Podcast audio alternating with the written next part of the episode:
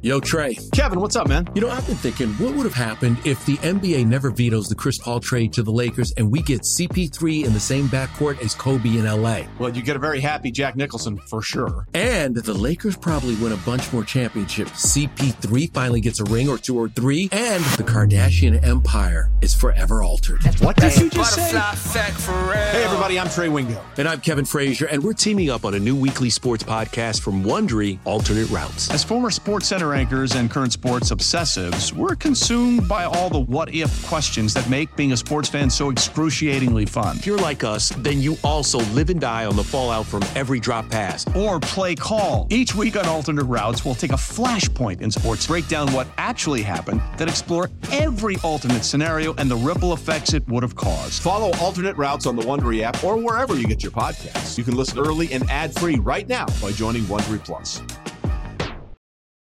This episode is brought to you by Hyperice, the leader in advanced warm-up and recovery technology.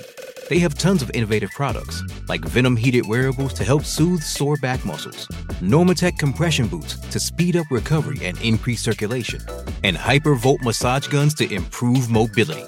Loved by athletes like Naomi Osaka and Erling Haaland. Try them yourself. Get 10% off your order with the code MOVE at hyperice.com. Houston, we have a podcast. You're listening to the Premier Rockets podcast. It's H Town Hoops, hosted by Brandon Scott and Adam Spolane.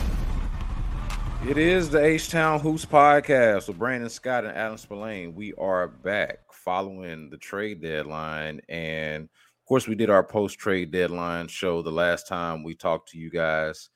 Uh, but now the Rockets have actually played two games post trade deadline. One, a last second loss to the Miami Heat last week. And then, of course, the most recent loss to uh, the Philadelphia 76ers, the James Harden led Philadelphia 76ers. And we can get into a little James Harden stuff in a little bit. But let's just start off there, Adam, with these first couple of games. Obviously, we expect most of them to be losses, but I feel like some of the things that that maybe were concerns with the Eric Gordon trade or some of the things that we could anticipate that they would be missing without Eric Gordon it feels like they're missing immediately. Like he's an extra ball handler. He's their best three point shooter. Uh, he's one of their better defenders or was one of their better defenders. This isn't a team that's going anywhere, but were you already able to tell and see the pitfalls of the Eric Gordon trade just in the first couple of games without him? Uh, it's hard to it's hard to say because well, I mean, listen, they are a worse team without Eric Gordon. I think that that is a given. I mean, he is their best. He was their best two way player. Uh, he is probably their best and most consistent offensive player. He helps them do so many different things on the floor just because he's very steady. And I, I remember uh, last year before the deadline talking to somebody in their front office, and this was when it looked like they might trade Eric Gordon then, and they said, "Well, you know, the one thing that we notice is that when something happens with one of our young players." Eric is almost always involved. And so again, you kind of see just how they use they would use him almost as like a crutch because if something broke down, he was there to help out and now you lose that and you don't replace that with really anyone. I mean, you look at how their lineups look, they have slid, especially without Kevin Porter Jr., it's been Jae'Sean Tate uh, filling his spot in the starting lineup. And then you've got a bunch of guys who are very young, very inexperienced, and frankly, right now, not very good taking up those minutes. That's a huge, huge loss. And so it should not be a surprise that they have looked really bad offensively of these two games. I mean, they've got a 102 uh, offensive rating uh, over the last two games. So that's against good teams. Miami's a good defense, and uh, Philly is a very good defense as well. So I, it should not be a surprise that they've struggled, but this is what you're going to see. And the big thing you mentioned it, the three point shooting. They have been a terrible three point shooting team, especially since Kevin Porter Jr. has has uh, been out of the lineup. But you see now without Gordon, a they don't have somebody who takes those shots, and b they don't really have anyone who can generate those shots. And you look last night against Philly, I think they started out the game 0 for 11 or something like that from three. But what stood out is that they they make their first three, so they they're one for 11, one for 12, whatever it is. But this is with less than four minutes to go in the third quarter. I mean, they are going th- more than three, uh, more than two and a half quarters, and they're only taking 10 threes. I mean, that's unheard of with the way that this team is run. And it's really hard to win games and really hard to be a good offense if you're not getting those shots. And over the last 15 games, Nobody has shot the ball worse from three than the Rockets. They're at, I think they are at 31% from three over their their last uh their last 15 games, which again coincides with Kevin Porter Jr. being hurt. But they're also taking the fewest. They're only taking 27. And if you want to, and it's even worse when you go by half. First half, they're taking 12 threes a game in the first half over the last 15 games, and they're only making 26% of those shots. I mean, 12 threes a game would be, I mean, James Harden could get that on his own in the first quarter if he wanted to back in the day. So it's just really hard for them to generate those shots, and those tend to be the, the easier shots that you get. So they are, I think they're really going to struggle getting guys open looks down the stretch. And this offense is not going to look very good. I mean, they have ways with Sengun to to make things a little bit easier for them offensively, but I think it's going to be really hard for them to generate offense. Well, and and then Adam, I look at the early replacement now, given Kevin Porter Jr. remains out, doesn't look like he's coming back anytime soon. Don't really have a good sense for that, but it, it, it is true so far that the replacement right now is Jae'Sean Tate, who does a lot of great things. We've talked about it at length here on all of the great things that Jae'Sean Tate offers to to a team, and and, and really, I was I was surprised, or I guess shouldn't say surprised, because toward the end of the deadline, his name did start to get floated out there a little bit more. But that's the type of player that I feel like a a winning team would really like to have as as a as a depth piece. But you look at it now with Eric Gordon being gone and Jae'Sean Tate, at least for now, especially with Kevin Porter Jr. also being out, like we mentioned, being thrust into the starting lineup and and and and also just having a an increased role in handling the ball and being a guy that helps set up the offense and playing that effective point guard role. And he does not offer that same shooting element that Eric Gordon does. Like he does, he actually offers none. Uh, you'll see oftentimes where they won't even necessarily guard him on the perimeter. And so I guess it stands out to me, Adam, that at the trade deadline, and we know where this team is right now. We understand where they are in the rebuilding phase, but at the trade deadline, they would get rid of ball mm-hmm. handling, shooting, and defense in Eric Gordon. And then also, I know Garrison Matthews was just a kind of a fill-in rotational player, but he was also, you know, one of the few guys on the team that could shoot. They shipped him out of here and they didn't really bring anything in to replace that in terms of any of those elements that I just mentioned the shooting, the ball handling, the shot creation, uh eh, the the defense uh, that's mainly with Eric Gordon there but also you know the shot stuff with with Garrison Matthews like it just looks like a it looks like a team that already was was barely trying or or you could pose some serious questions about how hard it was trying and then it just gave away everything uh, it, just, uh, it gave away a lot of things in, that it did not replace at the deadline. Well let's just run through their three point shooters all right? Because this is what they're working with right now Jalen yeah, Green is their highest Jalen Green is their highest volume three point shooter. He's at 33%. Kevin Porter Jr., who is not playing right now, he's their second highest volume three point shooter. He's at 34.6. I mean, that's right around league average. Okay. That's one guy that's right around league average. Uh, Jabari Smith Jr. is at 30%, and he's taking five a game.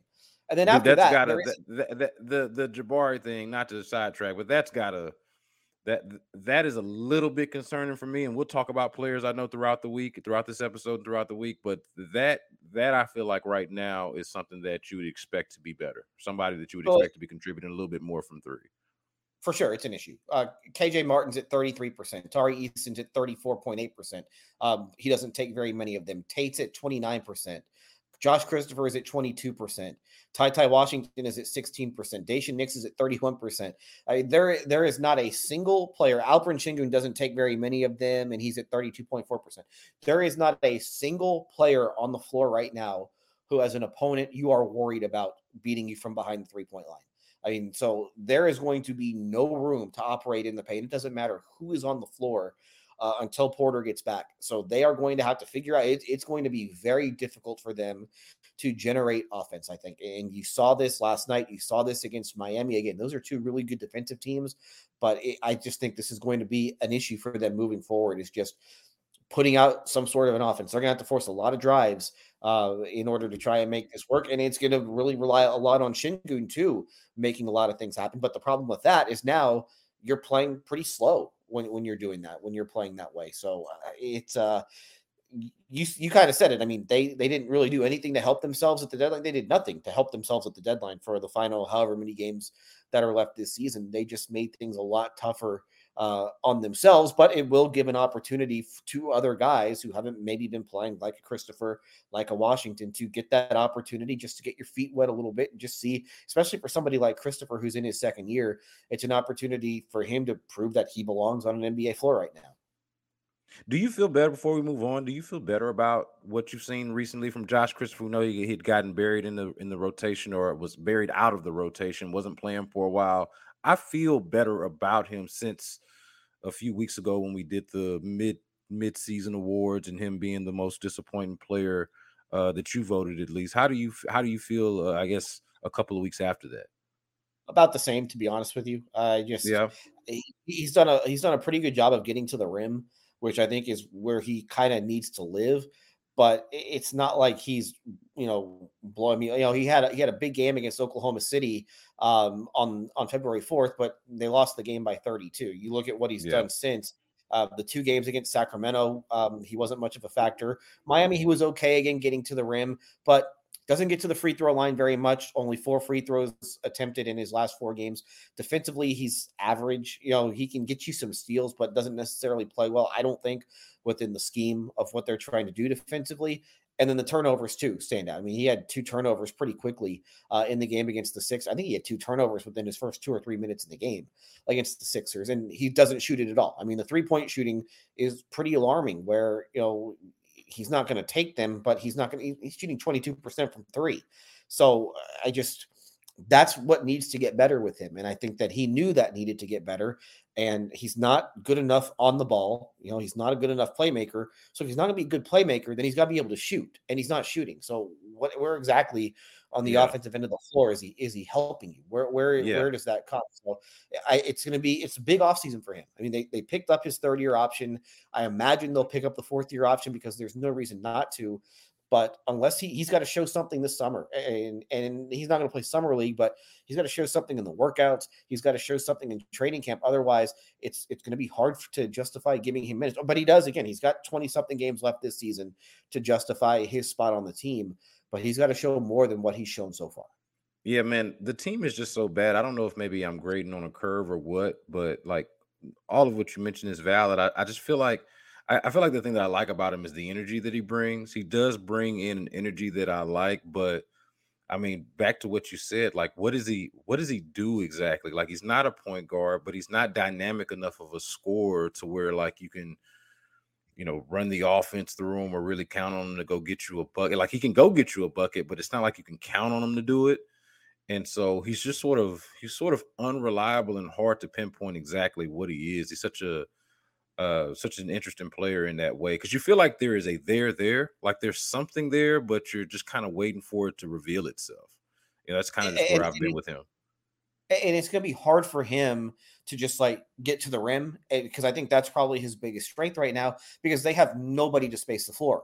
So the paint's just going to be choked off. So how does he create offense that way? You know, he can he can still drive, but he's going to be driving into walls. Does he have the ability to kick out to others to help to make, you know, to set up his teammates? And I think that's one area where he's really struggled with. Now he, has got, you know, he had two assists last night. He had two assists against Miami. He had five in that game against Oklahoma City. Again, I kind of, you know, I, I take that Oklahoma City game a little bit with a, with a with a grain of salt just because of you know how lopsided the game was, and you know for the most part you know nobody was trying in that game but uh, again it, it's an opportunity for him these last 20 something games to show that he belongs in an nba rotation. Um, they struggled offensively when he was on the floor yesterday. I mean he was one of six yesterday. I mean that's not that's not gonna work. And, and he's one of six and he's only taking two threes and he's not getting to the free throw line. He hasn't taken a free throw the last two games. Uh, so i mean these are the things that that need to improve for him to show that he should be a, a guy who should be on the floor a lot. And uh, again, the on-ball defense is pretty good. He can get lost though off the ball.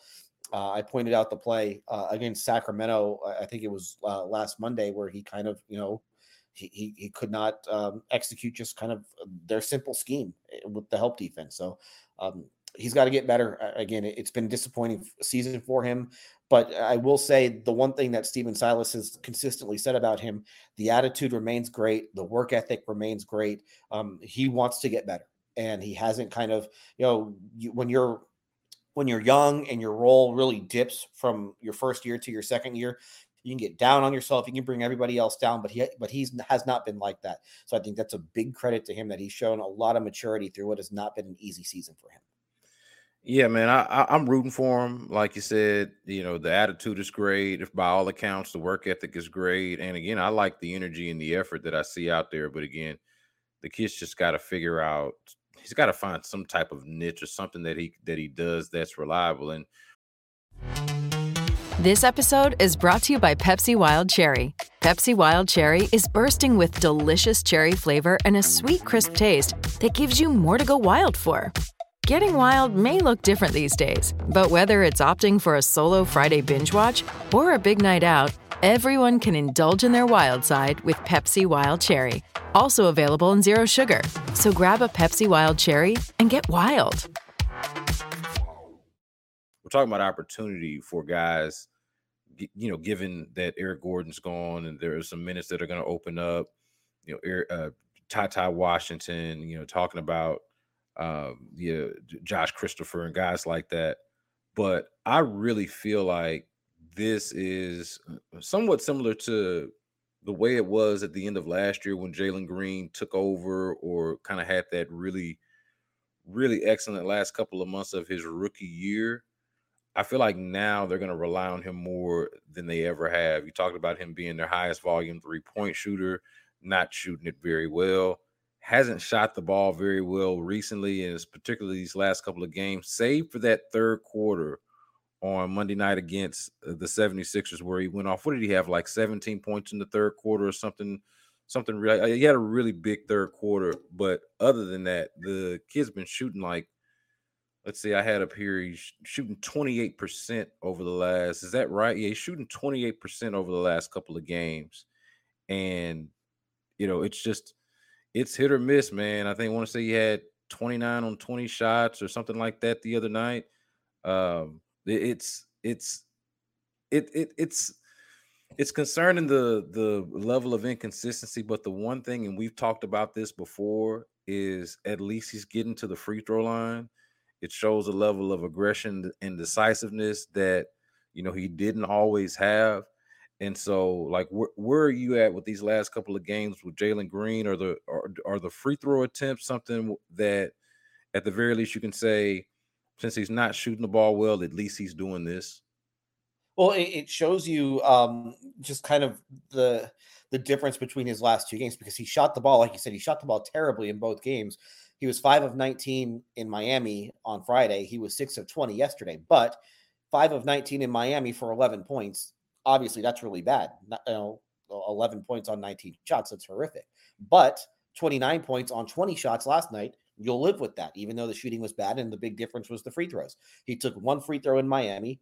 He took 17 last night. So it shows you you can play a good game if you're not making shots, if you are doing other things. And one of those things is getting to the rim and and drawing fouls that way. And it, it gets you easy points. Um, it helps your defense also because it means that – you know, and this is a terrible defensive team, especially in transition. But um, when you're at the free throw line, that allows your defense to get back and hopefully get set. It doesn't always work with this team, but that's kind of generally what you're hoping for. Slow a team down. Uh, you get you have the chance to get the other team in foul trouble too. But that's one area where he's gotten a lot better at. I mean, we have talked about some of the, the places this season where he has not improved. But the big thing for him has been the free throw shooting. And last year, I think he was at three and a half free throw attempts per game. This year, he's right up around six. And in a game where they're playing against Joel Embiid and, and James Harden, two of two guys who draw fouls like crazy and can live at the free throw line, uh, he outshot both of them combined. I mean, those two combined to take 13 free throws last night. Green himself took 17 and he made 15 of them, which is also important because you know he hasn't necessarily been shooting it well once he has gotten to the line this season. So you know, for him, you're not, the shots aren't going to fall. Uh, that's just how this game is. You're going to have nights where everything drops. You're going to have nights where nothing drops. You're going to go through stretches where nothing drops. But if you're going to have the ball in your hands as much as he is, you have to find other ways to get your points. Getting to the free throw line is a good way for him to do it because let's be honest, nobody's going to be able to stay in front of him. Like he's he's too quick. You know, that first step, that second step, that third step, there's very few players on the planet who can stay with him. So if he can get to the rim and he's gotten stronger to where he can draw contact and absorb it and get some calls, that's where he's got it. That's where he's improved, I think, the most this season. Yeah, where I want to see him improve, Adam, is is the finishing. And obviously the shooting, as we've talked about, is not great, has not been great. The jump shot needs to be better. And, and I feel like there has been improvement. I just feel like that we need to see more, but finishing in traffic and finishing at the rim, um, in traffic with contact, through contact, playing through contact, and all of that. I think it's something that he could stand to improve on. And once he does, he's going to be really, really tough to cover. But I just think this is a really important time in in sort of his development. Like I know that he's been given the keys to the franchise basically since he was since he was drafted, but post Eric Gordon, with Eric Gordon being gone and it's sort of being officially the change, I feel like it's like officially the changing of the guard and kind of a real important moment. Like we're where it seems like this is like a nothing time of year for for the Rockets. They're just waiting for the offseason, waiting for the draft, waiting for free agency, maybe waiting for the James Harden reunion and all of that. To me, this is this feels like an important time for Jalen Green to figure some things out toward the end of the season, sort of like he was last year. Like, do you would you agree with that? That this is sort of a a vital time for him in his development. Um, I don't think necessarily the final games of the season are because I think as you learned last year, the things that happened the last month, last few weeks of the year don't matter a whole lot just because the teams that you're playing against aren't necessarily trying. The big thing for him is the summer. And yeah. when you put, you know, what you work on this summer, what you focus on this summer, the work that you do in the gym, I think that's what's going to matter more than anything that happens over these last however many games that they have left. And uh, I do think that you know he's he's got to add some weight. You know he did that last um, you know he, he did that last summer uh, last off season coming into training camp. So that's one area where he's going to have to really work on. But you mentioned the finishing. That's one area where he's gotten worse at this year. I mean he was now part of it is that he's taking more shots at the rim this year than he did last year. But last year he was 55% from the restricted area. This year he's 51%. I mean that's one area where he has to get better and it really puts them in a bind defensively when you're missing shots at the rim because – it's harder to get back when your guard, who's supposed to be at the top and he's supposed to really help out your transition defense, when he's under the basket and the shot misses, well, now the other team has a head start, and you really oftentimes you only have one guy back, and so it throws off your floor balance. It's a big reason why um, they have been so. I mean, there there are a number of reasons why they've been bad in transition, um, but when one guy is under the basket and behind and immediately starting out behind the play, it makes it really tough on your transition defense, especially when the rest of your guys aren't really getting back. So finishing at the rim is one area that he's really going to have to improve on. Yeah, for sure, man. And as far as like the end of the season, man, I, I just want whether it's in season or whether it happens in the offseason, and he obviously needs to do all of those things that you mentioned in the offseason about getting stronger and and and everything that affects how he's finishing at the rim. But I I would like to see him learn from games like the you know the Sacramento game where they lose there at the end with the Eric Gordon foul and he's throwing you know throwing the ball away. And he was excellent in that game, right? 40 plus points uh right there until the very end. And then of course the the way that Miami game ended like kind of like heartbreaking what would be heartbreaking if the games mattered a little bit more and would you know I guess probably is a little bit more heartbreaking to them being involved in the games. Like moments like that you'd like to see them be able to respond and, and, and at least take something away from, you know, in, in real time. Like that would that would be great. But I want to switch to defense though, since you've mentioned it a couple of times already now. And you know, we're recording this on Tuesday night. They're gonna play the Oklahoma City Thunder on Wednesday. They man, the last time they played, correct me if I'm wrong. I want to say they gave up 153 points to the Oklahoma City Thunder the last time they played, and then yes. they prompt and then they promptly gave up what felt like a thousand points to in back-to-back games to the Kings. If I have that sequence right, I'm going off the top of my head there from memory, but I feel like that's exactly what happened. Like they gave away, they gave up like hyperbole here, like a million points in three games. What is what it felt like the defense is taking the plunge. They're not a good defensive team to begin with, but I don't know, man. It feels like it's even worse. I was reading Jonathan Feigen from the Houston Chronicle, long time, obviously, long time uh, Houston Rockets uh, beat writer for the Houston Chronicle, and he mentioned that this game was so bad the last time they played Oklahoma City Thunder that their point, Oklahoma City's points, second quarter points, first half points, third quarter points, field goals, field goals attempted, offensive rebounds, and assists were the most for a Rockets opponent this season. And they had played well against Oklahoma City in, in prior games.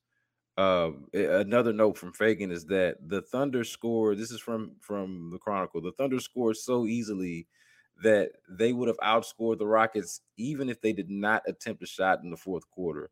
And that was with the Rockets scoring 40 fourth quarter points with the benches cleared.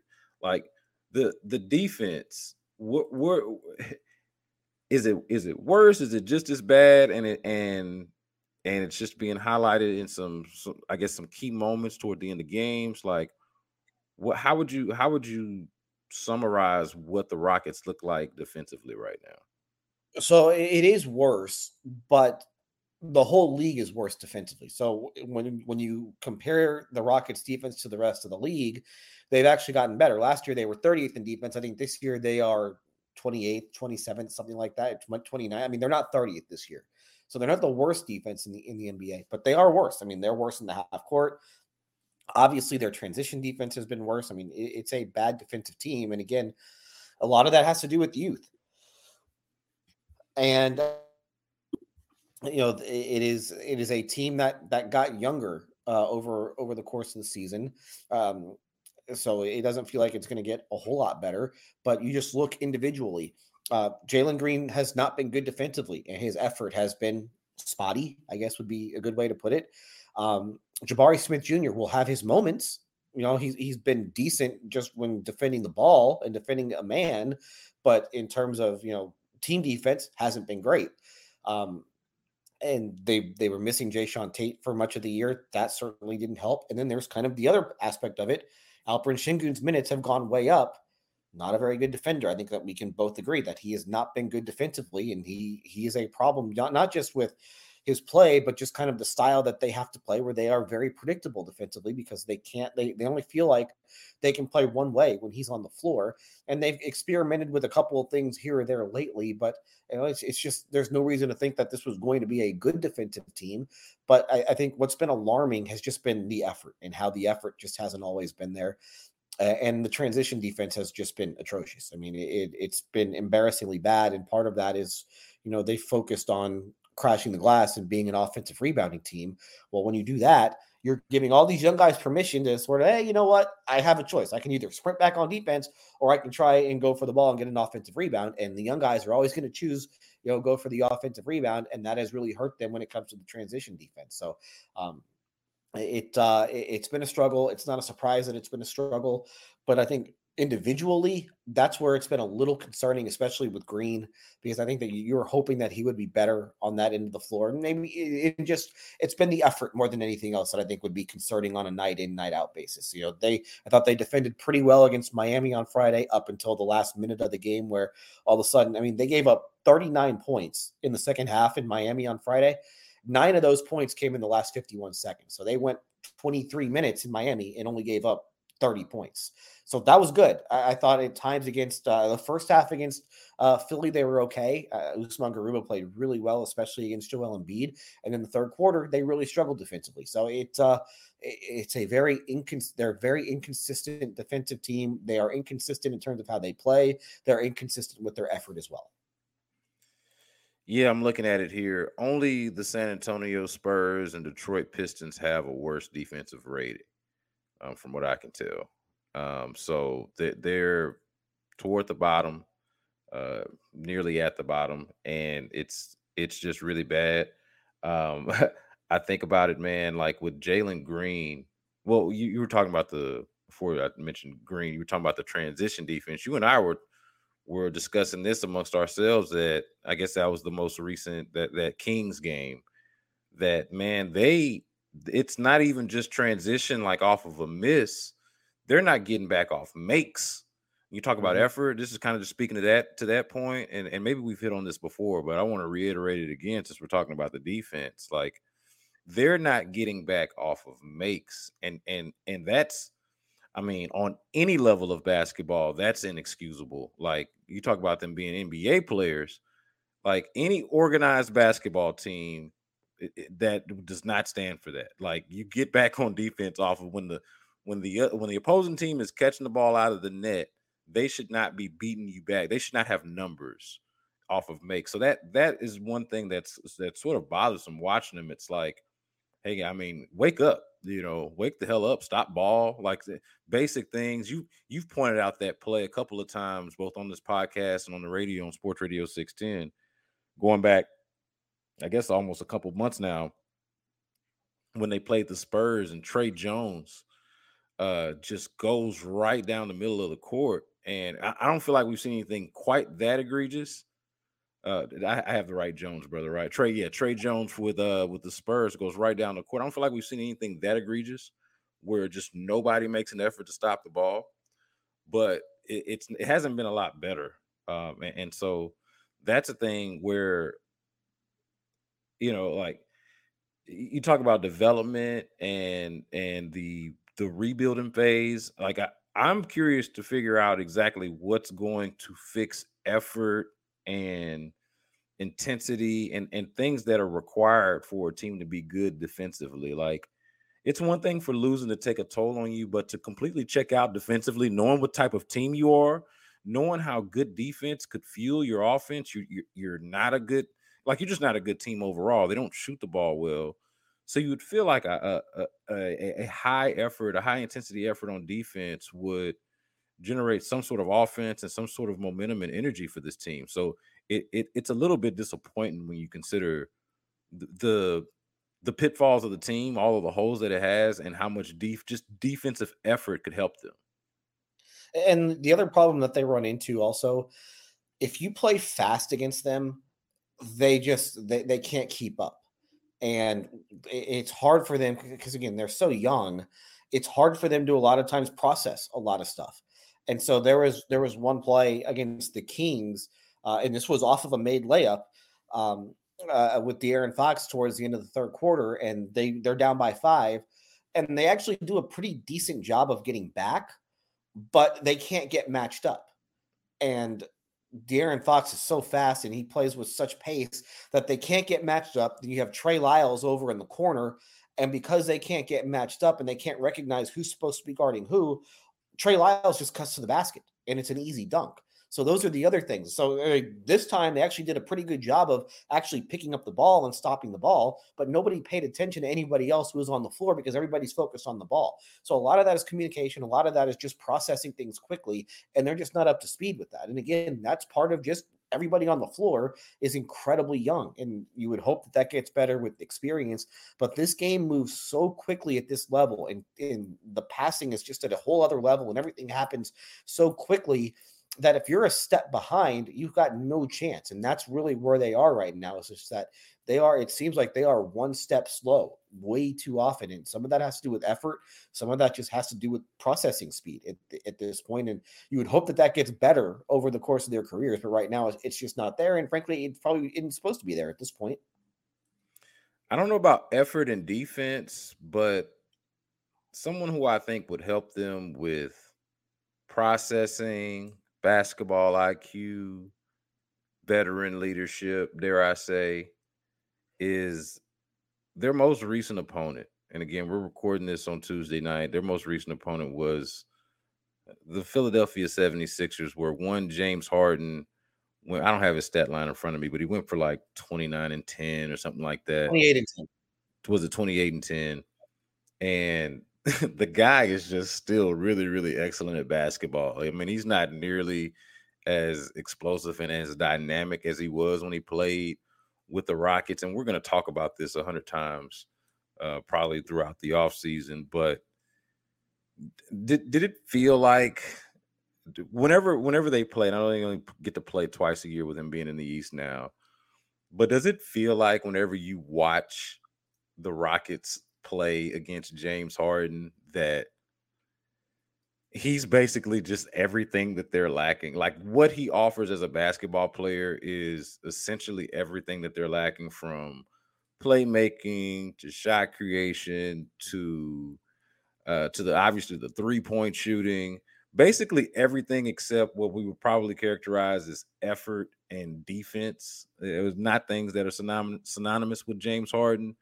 Um, but even there, I think he would be better than a lot a lot of what you've seen from the Rockets defensively. Uh, does it does it feel like that whenever you watch them uh, sort of head to head? Well, I mean, obviously, because they don't have anybody who does well. You know, I shouldn't necessarily say that because um, Harden was pretty bad against them uh, in December, and he was just coming back from yes. a foot injury. Yes, he um, was. That's true it, it just stands out how much they missed Kevin Porter Jr. And Kevin Porter Jr. is kind of supposed to be that guy, and he hasn't been able to play. So, um, I think if you have Porter, this thing looks a whole lot differently because he is a guy who can get to the rim and create shots for other people, and they just don't have a whole lot of that right now. But yeah, it's clear um, James Harden would help them, and if they were to, if, if they're they've got some cap space, um, and Rafael Stone, as he said on Friday, they they will probably wind up having more cap space than anybody in the league. And so they will have the ability to add a uh, free agent. And James Harden is a free agent. I think that they will certainly explore that possibility of bringing him back. I don't think that, uh, I, I think that he would certainly be interested in a reunion as well. And it makes way too much sense because, frankly, they need somebody like that. They need somebody who can just elevate them because will will they win a championship if they bring back James Harden? Probably not. But you know that's not what that's not the that's not the curve that we're grading on at this point because right now they are they are staring uh back to back 20 win seasons in the face. So you can't win a championship unless you win you know more than 20 games. So you know you can't you can't walk until you can crawl. And right now they're kind of in like the scooting part of uh of their uh, infancy. So yeah i mean they they need something to make them competitive and james harden would make them somewhat competitive. Yeah i i think it's fascinating that it's just the whole you know we've reached a point now where the grass is not has not been greener on the other side at least in in James Harden's first stop and and obviously the Rockets have gone through what they've gone through since he's been gone they've been the worst team in the league but it the one thing about it that is weird is it not weird or awkward to you that this is this flirtation with James is happening with Harden is happening in the midst of the 76ers actually being competitive and a possible Eastern Conference contender, like that's the only part of it that's weird to me. Like they could win, they could lose, and he could still decide to to leave either way. But it's not like he's still in Brooklyn or or like he's playing for the Hornets or somebody like that. Like he's playing on a competitive team with a with an MVP candidate, one of the top five players in basketball right now, as playing co-star to that guy, and we're having this flirtation of James Harden coming home to the Rockets where they can't win over 20 games. Like it's an it, it's just kind of an awkward vibe for me uh that that this is that this is kind of out there and everybody everybody it's like the worst kept secret in basketball or at least in rock in you know in Rockets world that this that this is something that's realistic that could happen even while he's on a team that could compete for a championship. Yeah, I would not have thought it would happen two years ago, but I mean, a lot changes in two years, and I do think that he kind of understands. Just he does miss Houston. I think that he misses the city. I think he misses the weather. I think he misses a lot of things, and so um, we'll see how it plays out. Um, I, I, would not have thought, you know, it would not have shocked me if he left Brooklyn to go back to the Rockets, but it would be somewhat. I would have been surprised if you would have told me that he's going to leave a Daryl Morey team for the Rockets, just because I would have imagined that Morey. I would have figured that Morey would have taken care of him with the contract. But you know, if if he would have played better last year, if he would have been healthy last year, if he would have played at a high level, then I imagine the Sixers would have given him that max. Instead, he took a pay cut and he only signed what uh, will likely amount to a one year deal. So that kind of changed things. And I think that changed the equation for a lot of things. But I, I do think that if he would have been James Harden, the guy who got to Brooklyn when originally, and he would have played at that level, then I don't think there's any doubt that he would have gotten the max from Philly, but it just wasn't there. And a lot of that had to do with just how he played last year and just his health. If it does happen, Adam, if they if they do pursue James Harden and he comes back and all of that, they do the reunion thing. Does that effectively end the Kevin Porter Jr. era, or is there like it? And I know we've kind of discussed a little bit here on this podcast that we could see down the line at some point them trading Kevin Porter Jr. But is that does that basically mean the same thing, or am I misreading that? No, I mean you need. It's not like James Harden's going to come in and play 40 minutes a game. I mean, I think that Kevin Porter Jr. can very easily come off the bench for you if that's what what they want him to do. Um, the contract though is very tradable because only um, only the first year of his contract is guaranteed. So if they feel like you know they they want to move on from him, it's not the hardest contract in the world to trade because if you are um, if you're the team that might be trading for him, you've got some protections with that contract if you're not totally sold on him. So I, I don't I don't think it ends the era by and also let's not forget James Harden and Kevin Porter Jr. are very close. I mean, those two have, have a, a, really good relationship. Uh, I, I, think that Kevin Porter Jr. tell you that you know James Harden's a guy that he's idolized in his career, left-handed just like Harden. When when Porter scored 50 uh, against uh, Milwaukee a couple of years ago, it was Harden the one tweeting about it. So I think that those two are, are, are very close, and I, I, don't think that for I don't think uh, if Harden were to come back, that closes off anything with with Porter, and, and I do think that they would need Porter to come off the bench, if anything, just to really help out that help out the offense or the, that second unit. So I we'll see how that how that works, and obviously a lot of things have to happen before we can even get to that conversation. But no, I don't think it ends the Kevin Porter. It, it ends the Kevin Porter Jr. as your starting point guard era, but I don't think that that ends anything else. Yeah, glad to hear that actually, because I think that Kevin Porter Jr. would be better served and would better serve a team in a role like what you describe as perhaps a six man, maybe as the the catalyst for your second unit, somebody that can sort of uh come in come in there and, and give you and, and give you something off the bench. So uh, I'm I'm I'm actually a fan of that scenario. Um, I, I really only asked the question because I think of how Kevin Porter Jr.'s status within the organization has been elevated since his time's been here. And I always wonder about the interpersonal dynamics of how that works. Not but not necessarily between him and James, but him and the organization and sort of taking a back seat from going from being their best player in the dog years to James Harden comes back and now he's the sixth man. Like I, w- I would just wonder about the you know if eh, like whatever level of ego and I don't I'm not saying that Kevin Porter's Junior's ego is outsized that he wouldn't that he would be above it or anything, but it it would be an interesting change in roles and, and sort of uh sort of trying to having to take a little bit of a back seat, um, which would would be an interesting sight, but I think would be a good thing for the Rockets if they uh if they obviously added a a more traditional type of point guard uh, whether that be Harden or whoever it is, you know, um, and then let Kevin Porter Jr. actually be Kevin Porter Jr., which I think could be really good in a uh, in a reserve role.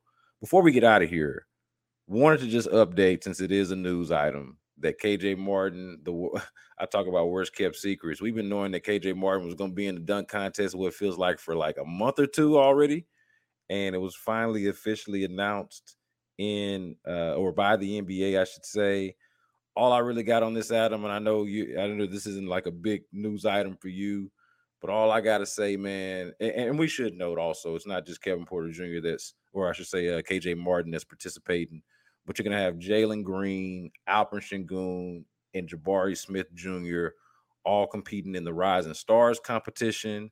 You're gonna have Jabari Smith Jr. in the skills competition, and as we mentioned here, KJ Martin in the slam dunk com- uh, competition. I think that's, I think that's the the list, uh, the the the the straight of it basically all I got on this man is that I hope that he avenges the Jalen Green experience from last year. I'm not gonna beat the table like I did last year for for Jalen Green. I said he was gonna win it going away, and he was easily the the biggest dud in the uh in the in the dunk contest last year.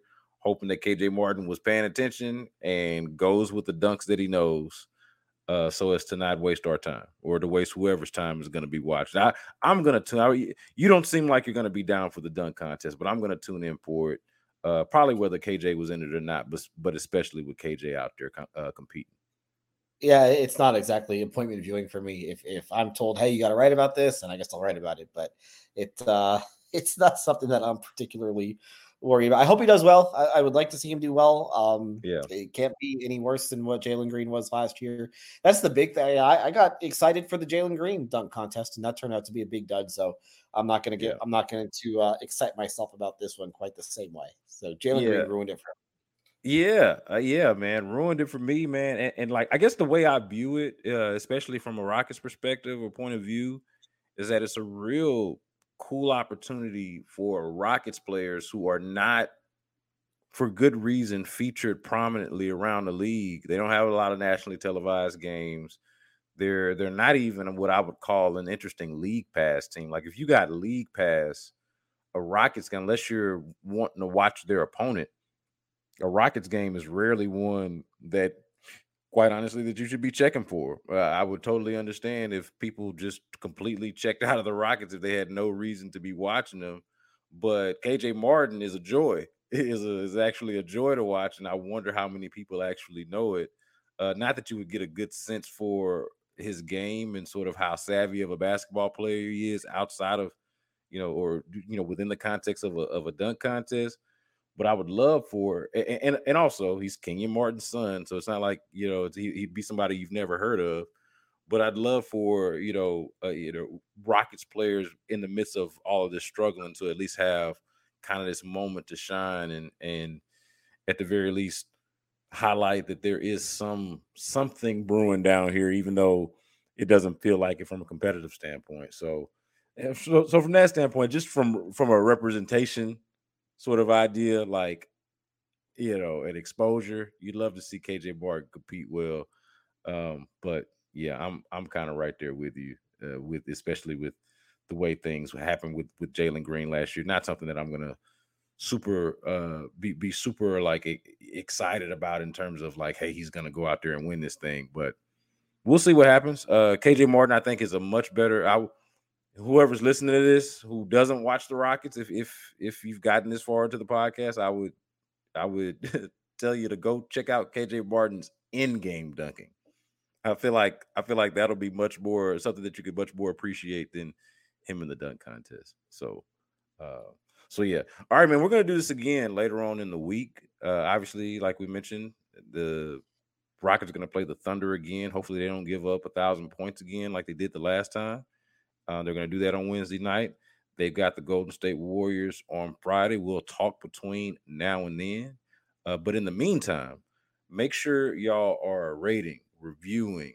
Uh, Look, really write reviews, write reviews and rating. Like that helps us in like the searches and and the the, the discoverability of the podcast. If I can if I can create a word or or impose one there.